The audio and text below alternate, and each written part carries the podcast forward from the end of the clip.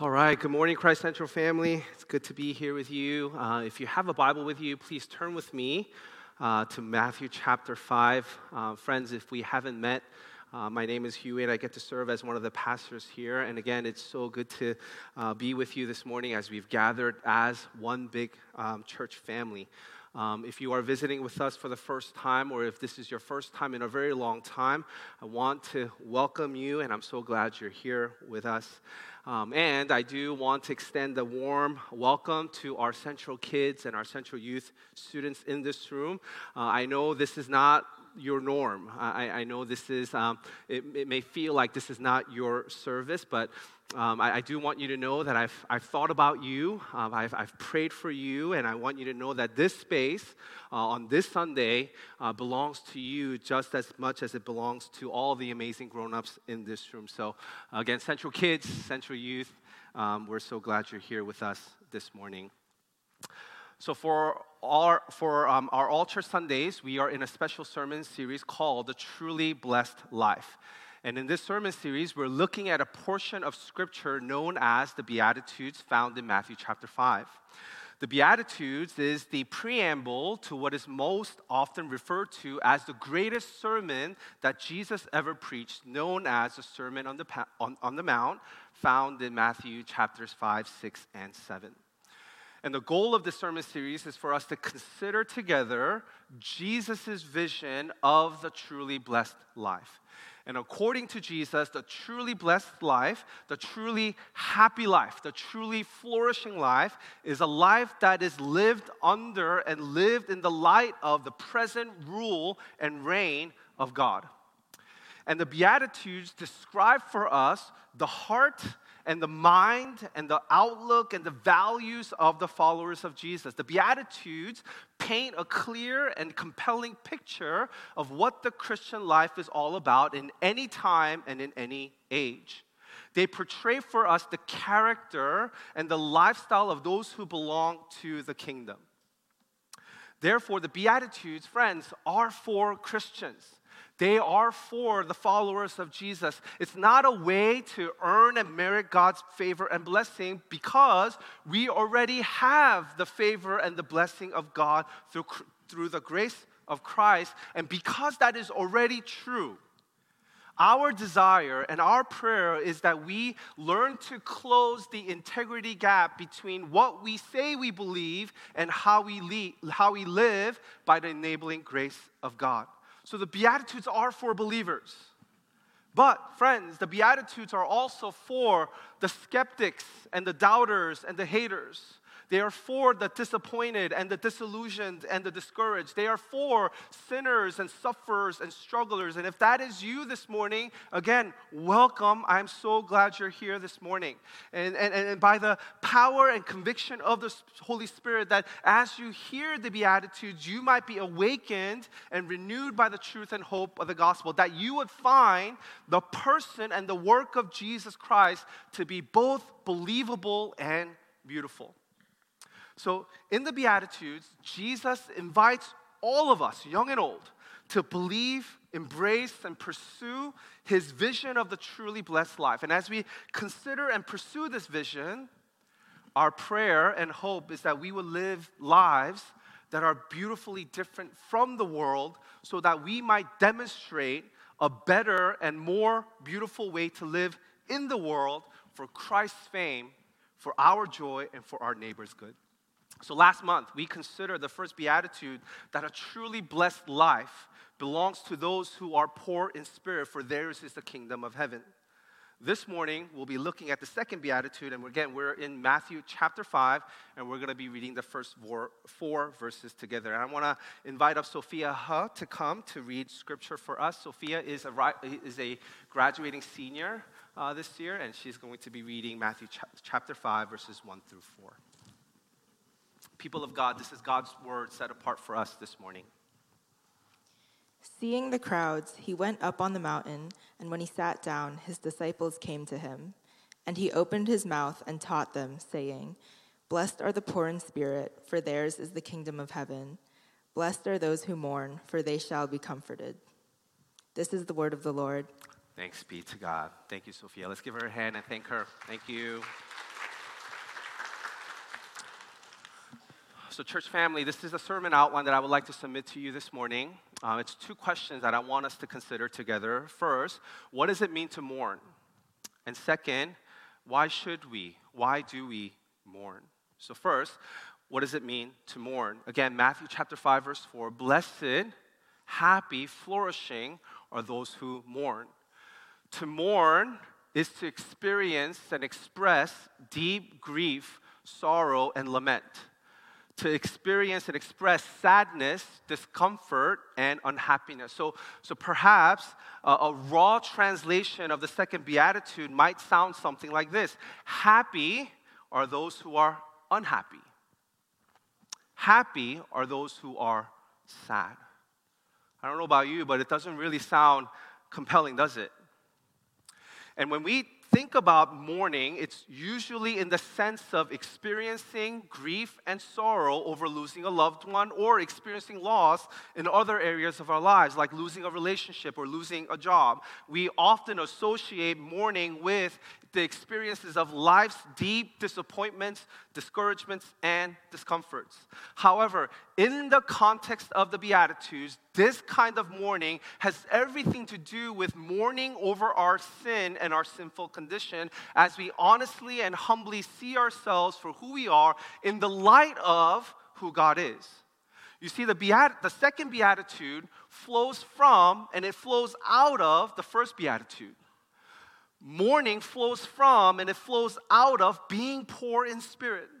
Mourning over our sin and our sinful condition flows from and it flows out of humbly and honestly acknowledging our sins, flaws, and weaknesses and our need for God's presence, grace, and mercy. So, in other words, it's one thing for us to acknowledge and embrace that we are poor in spirit, but it's a whole thing else to mourn and grieve that we are actually poor in spirit. Therefore, mourning in the context of the Beatitudes is the experience and expression of repentance and sorrow over our sins and our sinful condition.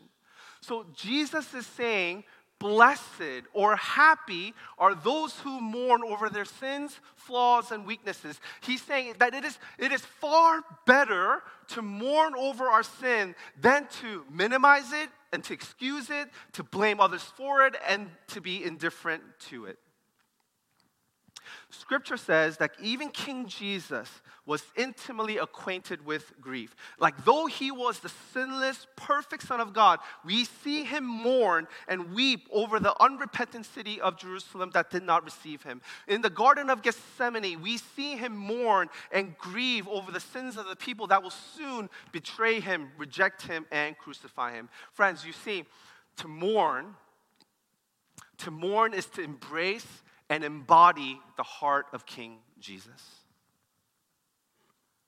Sisters, brothers, and friends, how often and how thoughtfully, how clearly, and how deeply do we mourn and grieve over our sins? John Stott, in his commentary, writes this. Please listen.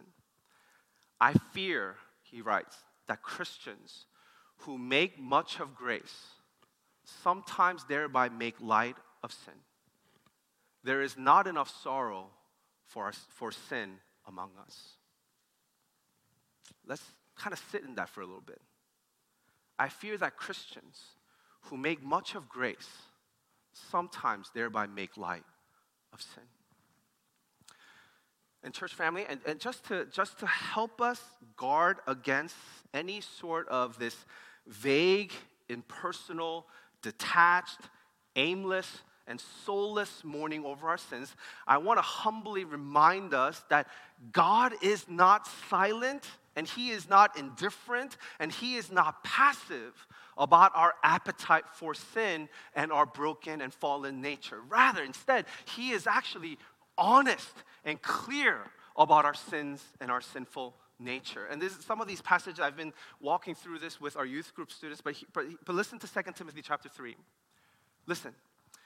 For people will be lovers of self, lovers of money, proud, arrogant, abusive, disobedient to their parents, ungrateful, unho- unholy, heartless, unappeasable, slanderous, without self control, brutal, not loving good, treacherous, reckless, swollen with conceit, lovers of pleasure rather than lovers of God, having the appearance of godliness but denying its power. The last one really haunts me. Having the appearance of godliness but denying its power. Or how about Galatians 5?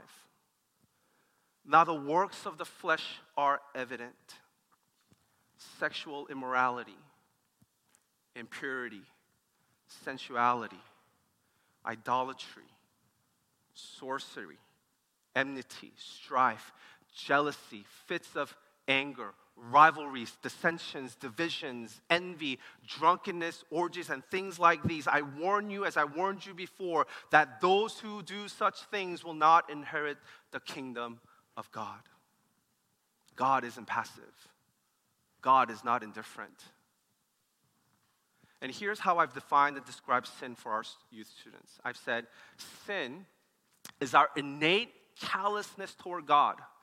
Sin is ignoring God and the world that He has made. Sin is our disobedience to His laws. It's a denial of His truth, rejection of His love, and indifference of His call, indifference to His call to follow Him. It is far better, Jesus says, to mourn over our sin than to minimize it, excuse it, blame others for it, and be indifferent to it. Aren't you glad you're here this morning? Church family, but why? Why does Jesus invite us to mourn over our sin? This leads us to our second point. Why do we mourn? Again, Matthew chapter 5, verse 4. Blessed are those who mourn, for they shall be comforted. For they shall be comforted. You know, when I was in elementary school, I think I was fourth or fifth grade. Um, I used to go to work with my mom on, Sunday, on Saturday mornings. Uh, she worked at sort of a, a small uh, convenience store in Staten Island, New York, that, that was owned by a family friend. And on, on these Saturday mornings, we would leave our house around 7 a.m. And, and after lunch, uh, I would take the bus back home while my mom stayed behind to close the shop in the evening. And my job, as I, as I went to work with my mom, my job was to be the watchdog at the store, right? I would sit in a corner and watch for people who might steal things. And occasionally, when my mom would either go to the bathroom or she would be stocking things on the shelves, I got to be behind the cash register and handle just very, very basic um, transactions. And one day, I opened the cash register while helping a customer pay. And I looked down on the cash register and I, and I laid my eyes on the money. And I remember thinking, hmm, I wish I could just have $5 so that on my way back home, I could go to the arcade store to play arcades. I remember thinking that. So, just as quickly the thought came to my head, I took the $5 and slipped it in my sock. And on my way home, I stopped at a comic book store and I played as many arcade games that I could with the money until my money ran out. And after it was over, I remember thinking, I, I distinctly remember thinking this in my head. I, I thought to myself, not, wow, I feel really bad, I feel really guilty. What I thought was, wow, this was really easy. This is easy. And I was hooked after that. That one time turned into every Saturday for months and months and the $5 turned into 10 and the $10 turned into 20 and sometimes the 20 turned into 40 depending on how much was in the cash register. I mean the comic book collection that i still own to this day was bought with the money that i stole from that register. Until one day friends by the grace of god like by the grace of god by the grace of God, I finally got caught. I finally got caught because I was careless and I didn't slip the $20 bill further down in my sock. And the owner of the store, caught me with the money and confronted my mom about it. And when my mom asked me about it, by this point, I was so overwhelmed by the guilt and the shame that I just, uh, there was no, there's nothing else. I had to confess everything that I had, I had done. And on that day, both my mom and I were dismissed early from work. And on our bus ride home, I remember my mom didn't, didn't say much. She just put her arms around me. I laid my head on her shoulders, and I just cried the whole way home. Friends, two things I learned from this incident. The first thing I learned rather, I, learned rather quickly, but the second took me a while. I didn't learn it until years later. But first was this. Probably for, for the first time that I could remember, probably for the first time in my life, I think I was able to articulate that I, that, that I experienced for myself that, that my mom was safe, that she was a refuge, that her heart and compassion was wide enough that I could trust her with my sins, flaws, and weaknesses. Like, like probably for the first time in, that I could remember, I experienced personally and deeply what I already knew was true and what I thought was just the given that my mom loves me. Like I knew that. i I heard that growing up, but, but this time I feel like I tasted it because I received comfort in place of condemnation. I received dignity in place of shame, and I received peace instead of guilt. So, like this idea that I was her beloved son, like again, I knew it. The idea that I was her beloved son became so real and so personal for me, and I think I truly believe for the first time that she would never leave me nor forsake me. The second thing I learned was this I, and, I, and I found out years later that what I had done wasn't just brushed under the rug. There was a price to pay and a cost to absorb. See, I found out years later that my mom had paid back the money from her own paycheck. And she paid hundreds and hundreds of dollars, probably far more than what I, what I had actually stolen and, and she bore the shame and guilt of my choices in the form of verbal ridicule and blame. And I realized my sins, flaws, and weaknesses came at a cost. And my mom bore that cost fully because it was, it was a price that I could not pay. So, church family, sisters, brothers, and friends, all of us this morning, young and old, this is the beautiful news of the gospel that we desperately need to hear and believe. Our sins and flaws and weaknesses come at a cost. And at the heart of the gospel, we are confronted with the bad news that we are far more sinful than we, we could ever dare imagine, and that we owe an infinite and eternal debt that we cannot pay. And yet, at the heart of the gospel is also this amazing and beautiful good news that Jesus came to pay the debt that we owe. He bore the weight of our shame and our guilt, and He absorbed the punishment and judgment we justly deserve on the cross so that we might receive comfort in place of condemnation, so that we might receive dignity in place of our shame, so that we might receive peace in place of our guilt. Jesus' life, death, and resurrection is his stamp on our hearts that on our best days and on our, especially on our worst days, we are his beloved daughters and sons, and that he will never leave nor forsake us. Jack Miller, author and pastor, says, Cheer up. Christ Central, cheer up. You are worse, you are a worse sinner than you dared imagine, and you are more loved than you ever dared hope. And when we mourn over our sins, it takes us straight into God's gospel of comfort and grace. In our mourning, we honestly and humbly confess that we are messy and that we are weak and that we are flawed, and yet God is merciful and compassionate because of his beloved Son. Therefore, on the other side of mourning, there is comfort and hope and joy to be had in the gospel. Therefore, friends, mourning is our faith fueled grace driven, hope inspired response to the reality of our sin and our sinful condition. Did you hear me? Therefore, mourning over our sins is our faith fueled and grace driven, hope inspired response to the reality of our sin and our sinful condition. And when we learn to mourn over our sins in honest and humble confession and repentance, God's comfort in the gospel becomes more, far more intimate, personal, and precious. We taste and experience that God in Christ is our refuge and that his comfort and compassion is big enough, it's wide enough, it's strong enough for all of our sins, flaws, and weaknesses.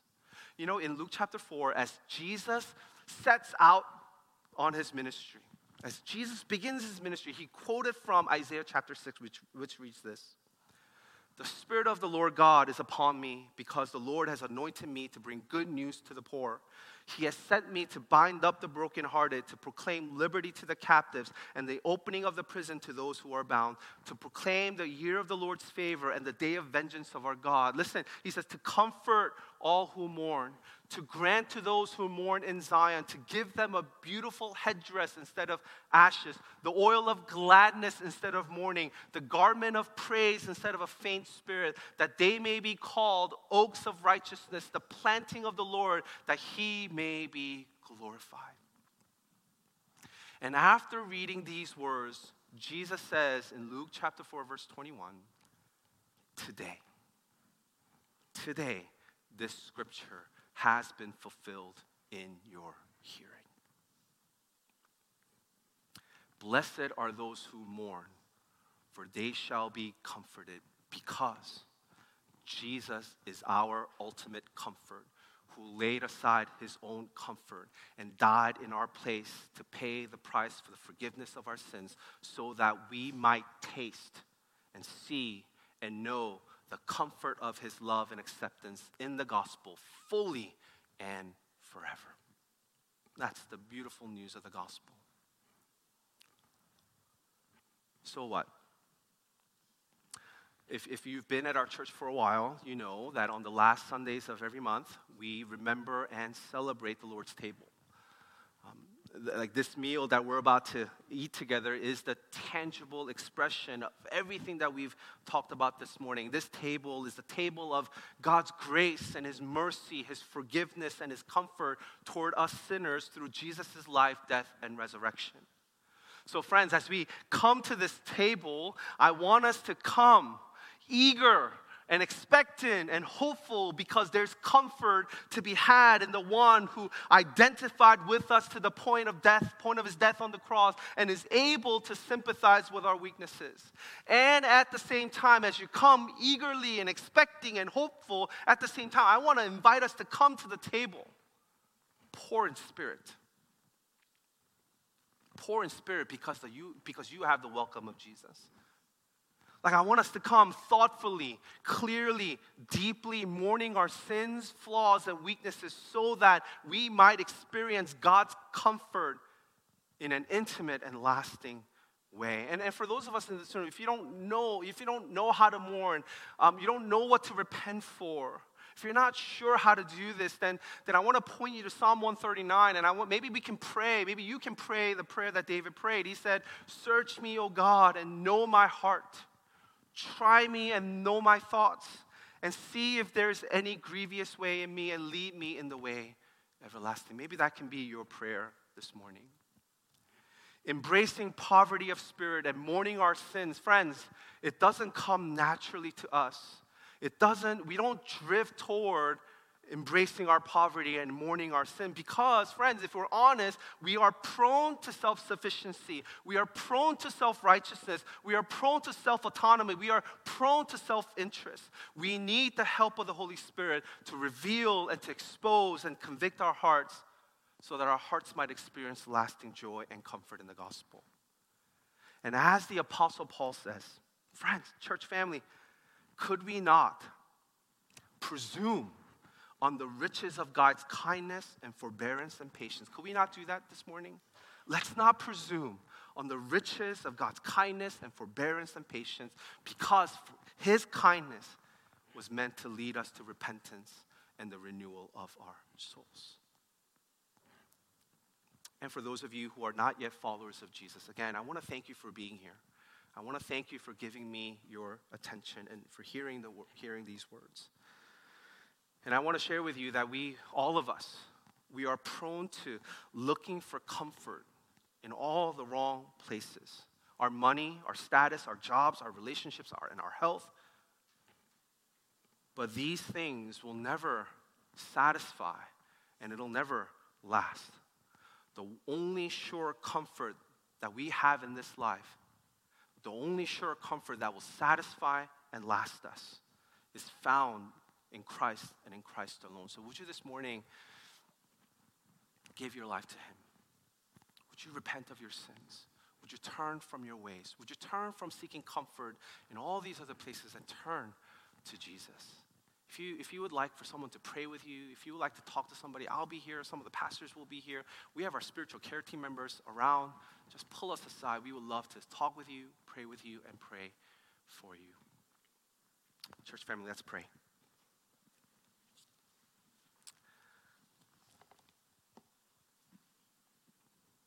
Lord, it's such good news that you don't just leave us in our mourning but you take us through our mourning into comfort and lasting joy. Jesus, you promise us in your word that mourning will turn into dancing. And so, God, in this moment, would you lead us to your presence? Would you lead us to repentance?